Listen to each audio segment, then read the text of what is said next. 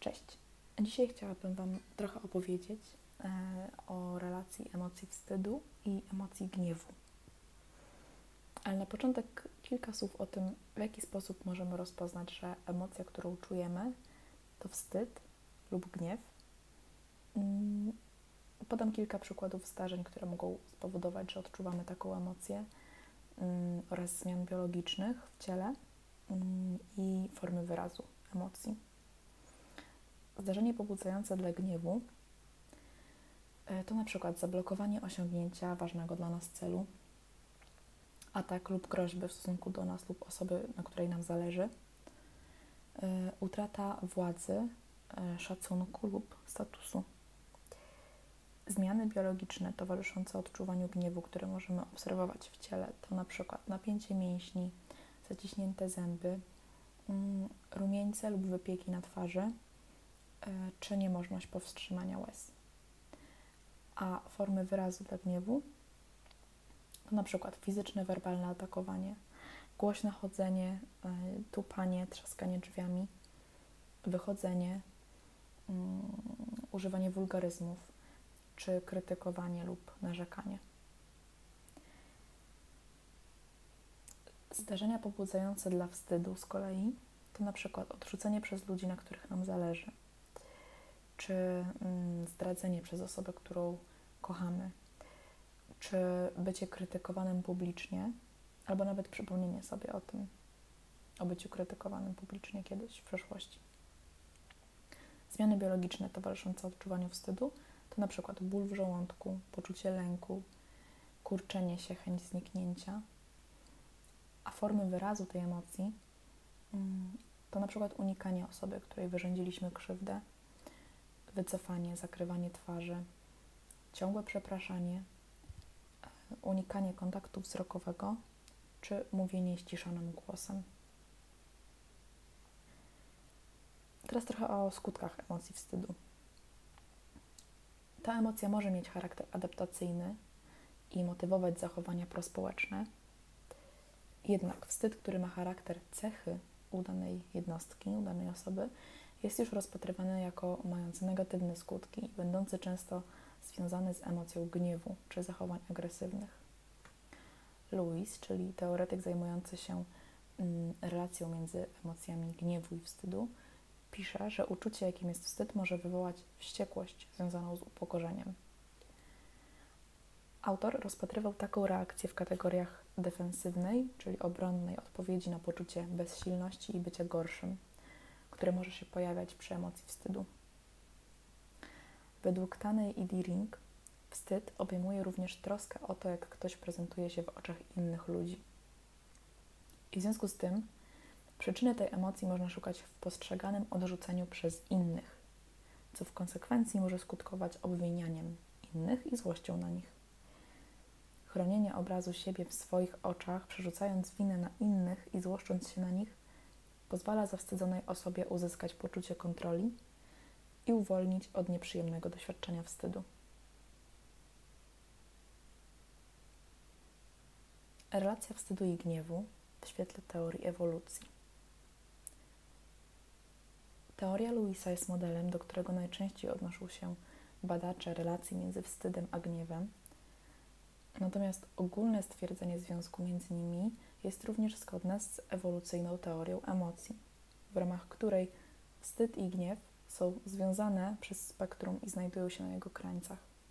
Wstyd jest efektem klęski, przegranej. Gniew z kolei e, jest związany z kontratakiem i przetrwaniem. Teoria rang społecznych Gilberta korzysta z tych emocji do opisywania etapów rozwoju życia w grupie – proponuje interpretowanie ich właśnie w kategoriach rangi i pozycji społecznej. W kategoriach ewolucyjnych zdobywanie ograniczonych zasobów w wyniku rywalizacji leży u podstaw nadawania statusu społecznego. Według Gilberta w sytuacji zagrożenia dla, stan- dla statusu i zasobów aktywuje się jeden z systemów obronnych walki, ucieczki lub uległości a każdy z nich jest związany z różnymi emocjami, odpowiednio gniewem, strachem i wstydem. Wstyd miał według Gilberta wyewoluować po to, aby chronić, mm, pomóc chronić status społeczny przez sygnalizowanie jego zagrożenia lub utraty. Strategii radzenia sobie w takiej sytuacji można wyróżnić yy, kilka. Ja tutaj wyróżniłam trzy. Jest to zaakceptowanie obniżonego statusu oraz okazanie uległości po to, żeby unikać dalszych konfliktów. Mm, po drugie, utrzymanie lub ulepszanie swojego statusu poprzez zwiększanie swojej atrakcyjności społecznej. I to są wszystkie zachowania prospołeczne, mm, czy korzystanie ze swoich kompetencji i talentów mm, w rozumieniu jakby dobra społecznego. E, I po trzecie, sygnalizowanie władzy i sprawczości przez okazywanie gniewu i agresji. Przyjęcie danej strategii może zależeć od różnic indywidualnych, przykład dotyczących tego, czego się nauczyliśmy w trakcie życia, w przyszłości, ale także od czynników sytuacyjnych czy związanych ze stanem fizycznym, na ile jesteśmy sprawni czy zdrowi. Gniew związany z konkretnym bodźcem versus jako cecha. Teoria wstydu gniewu Louisa i teoria rang społecznych Gilberta interpretują gniew jako działanie defensywne czy obronne. Według Louisa gniew powinien być szczególnie motywowany obawami dotyczącymi sposobu odbierania siebie, z kolei według Gilberta gniew powinien wiązać się z obawami o status. Oba modele sugerują, że wstyd powinien być powiązany z gniewem jako odpowiedzią na zagrożenie dla ego i statusu, a nie z gniewem nieukierunkowanym na konkretny bodziec, a będący raczej efektem e, cech temperamentalnych. Teoria dotycząca emocji wstydu i gniewu opisuje współwystępowanie tych dwóch w konkretnym kontekście sytuacyjnym.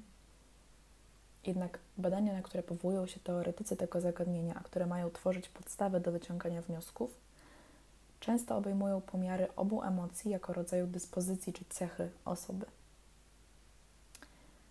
W badaniu Heidenberga i Andrews z 2011 roku wzięto pod uwagę dwa rodzaje gniewu korzystając ze skali tzw. Tak staksji. Gniew temperamentalny oraz gniew będący odpowiedzią na krytykę. Podskala gniewu temperamentalnego miała odzwierciedlać tendencję do odczuwania gniewu pod nieobecność konkretnego obiektu prowokacji. I pojawiały się tam pozycje takie jak jestem w gorącej wodzie kąpany. Gniewna reakcja na krytykę to z kolei podskala obejmująca pozycje takie jak czuję wściekłość, kiedy wykonam dobrze swoją pracę, a jestem za nią źle oceniony, oceniona. Te dwie podskale zestawiono ze skłonnością do odczuwania wstydu.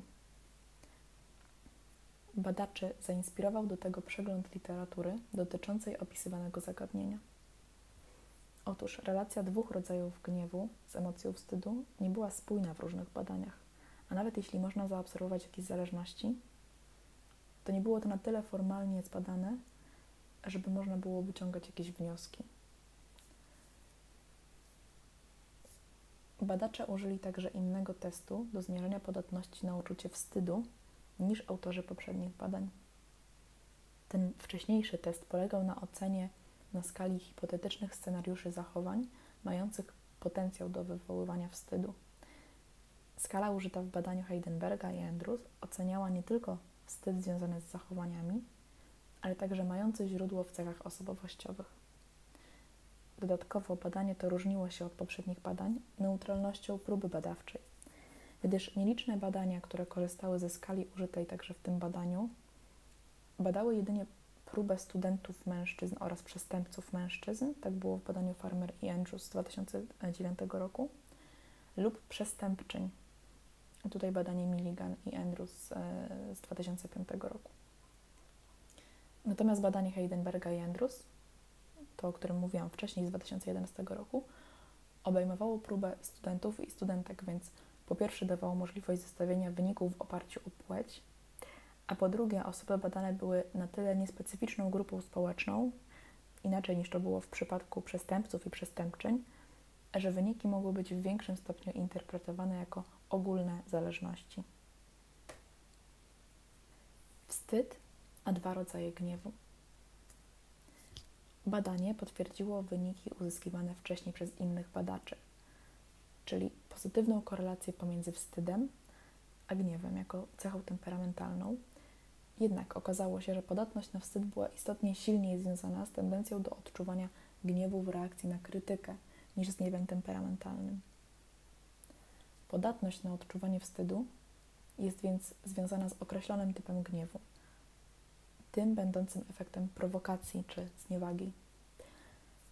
W badaniach, w których nie było istotnej różnicy między korelacją dwóch rodzajów gniewu ze wstydem, odpowiadać mogła za to specyfika próby osób badanych, tak jak było na przykład w badaniu Milligan i Andrews z 2005 roku na przestępczyniach. W tej grupie korelacja między rodzajami gniewu była istotnie wyższa niż w grupie studentów obu płci. Ciekawym może być też fakt, że w badaniu Heidenberga i Andrews, tym z 2011 roku, relacja pomiędzy wstydem a gniewem nie była modyfikowana przez płeć. Natomiast zauważono istotną różnicę w odczuwanym przez kobiety wstydzie. Zarówno ten mierzony sposobem zachowania w reakcji na bodziec, jak i deklarowany jako ogólna cecha osobowości był wyższy niż w przypadku mężczyzn.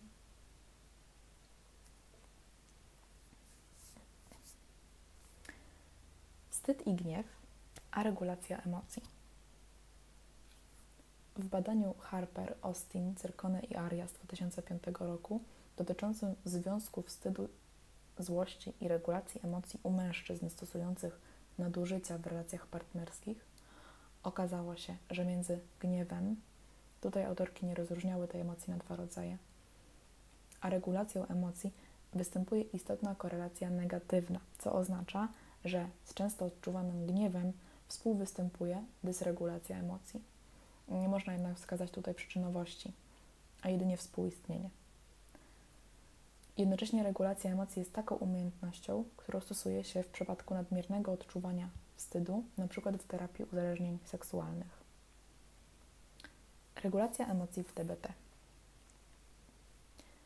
Umiejętności dotyczące regulacji emocji są przedmiotem jednego z modułów terapii dialektyczno-behawioralnej. Pomagają one radzić sobie z reakcjami na pierwotne i wtórne emocje w nowy, skuteczny sposób. Emocje pierwotne to nasze bezpośrednie, pierwsze reakcje, przykład spontaniczne reakcje na zdarzenia zewnętrzne. Natomiast wtórne emocje to reakcje na nasze pierwsze emocje. Często trudno jest nam zauważyć emocję pierwotną, zwłaszcza jeśli mamy tendencję do tłumienia jej i automatycznie ją przeskakujemy. Gniew jest właśnie taką emocją, która w przypadku niektórych osób jest emocją wtórną w odniesieniu do wielu pierwotnych. Zmiana pierwotnej emocji będzie trudna, jeśli nie potrafimy jej rozpoznać i opisać. W tej obserwacji może być pomocne zadanie sobie następujących pytań. Jakie było zdarzenie pobudzające i jak zostało zinterpretowane?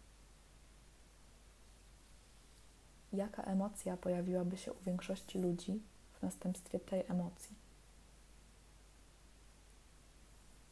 Gdybym nie czuł, nie czuła poczucia winy lub wstydu z powodu niektórych emocji, to jakiej emocji doświadczyłbym, doświadczyłabym po takim zdarzeniu pobudzającym?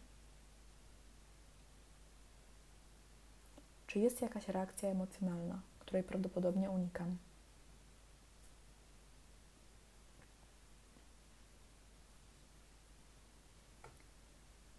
Kiedy już rozpoznaliśmy swoje emocje, pozostaje pytanie, co z tym zrobić? Moduł regulacji emocji w terapii dialektyczno-behawioralnej dostarcza obszernej odpowiedzi na to pytanie. Natomiast ja tutaj chciałabym przedstawić pokrótce dwa elementy tego treningu, czyli działanie przeciwstawne do emocji oraz rozwiązywanie problemów. W dużym skrócie można powiedzieć, że rozwiązywanie problemów stosuje się w sytuacji, kiedy sprawdziliśmy fakty i doszliśmy do wniosku, że nasza emocja pasuje do tych faktów, a nasz mądry umysł podpowiada nam, że działanie pod wpływem tej emocji jest skuteczne. Przeciwstawne działanie natomiast warto zastosować w sytuacji, kiedy emocja pasuje do faktów, natomiast nasz mądry umysł podpowiada nam, że działanie pod wpływem tej emocji nie będzie skuteczne. Z tego sposobu należy również skorzystać w sytuacji, kiedy sprawdzając fakty uznaliśmy, że nasza emocja do nich nie pasuje oraz że działanie pod wpływem tej emocji nie będzie skuteczne. Przeciwstawne działanie dobrze jest także rozważyć, jeśli mądry umysł podpowiada nam, że działanie pod wpływem emocji niepasującej do faktów może być skuteczne. Tutaj można także działać, ale także z godnością akceptować konsekwencje tych działań. Teraz chciałabym podać kilka przykładów działań przeciwstawnych do impulsu oraz działań zgodnych z impulsem dotyczących e, emocji gniewu oraz emocji wstydu. I tak w przypadku emocji gniewu przykłady działań przeciwstawnych do impulsu to będzie na przykład zrobienie sobie przerwy, zrobienie e, czegoś miłego dla kogoś, czy wyobrażenie sobie naprawdę dobrych powodów dla tego, co się stało. Przykłady działań zgodnych z impulsem w przypadku emocji gniewu to obrona, gdy jest się atakowanym, przezwyciężenie przeszkody na drodze do celu, czy staranie się o powstrzymanie dalszych ataków lub groźby.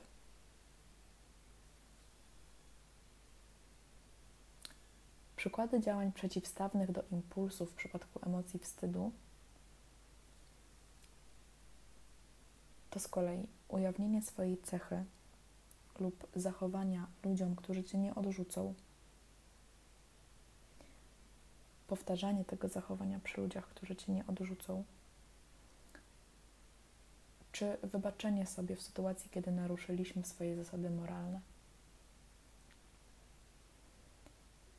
Z kolei przykłady działań zgodnych z impulsem w przypadku emocji wstydu to ukrywanie tego, co powoduje Twoje odrzucenie,